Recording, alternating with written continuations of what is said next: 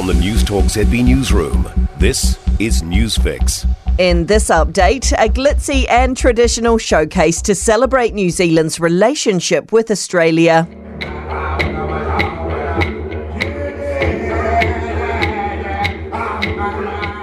Prime Minister Chris Hipkins joined a host of dignitaries at a gala dinner in Brisbane last night.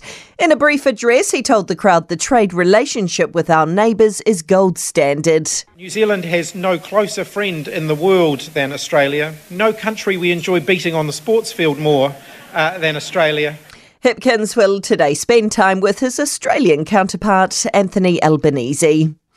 Tributes continue to pour in for Australian entertainer Barry Humphries, who's died at the age of 89. He was best known for his larger than life character, socialite Dame Edna Everage. The Herald asked him about his thinking behind the character back in 2012. Edna assumed everyone thinks she is famous. She's called herself a dame. I don't think the Queen really agrees with her. But it is a bit of a joke on celebrity. A prediction that improving unhealthy homes could sway the outcome of the election. A recent Consumer Link survey found one in three respondents would be more likely to cast their votes to parties that commit to that promise. Green Building Council Chief Executive Andrew Eagles says it has wider social benefits. You get health improvements, reductions in cost of living because homes cost less to run, significant carbon reduction, and an improvement in the resilience of the grid. The remains of 34 early Otago settlers are about to be laid to rest again. Southern Cemeteries Archaeological Project dug up the bodies in 2018 as part of their research into what life was like during the gold rush. Project co lead Professor Hallie Buckley says it was driven by those searching for information on their ancestors. People such as the Chinese community are wanting to know where their ancestors were buried because the burial sites have been lost. And the reburial ceremony begins at 2 this afternoon. That's news. I'm Donna Marie Lever.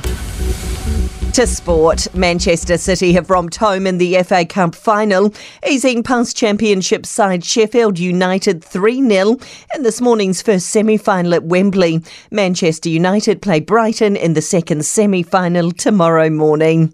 The Blues have won back to back matches for the first time this Super Rugby season, powering to a 55 21 win over the Waratahs at Eden Park last night.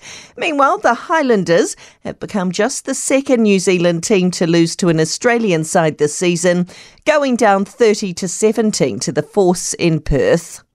New Zealand's Mitch Evans has won back to back races in the Formula E World Championship.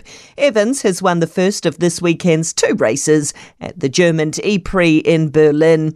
And Lydia Ko's missed the cut at a golf major for the first time in almost four years.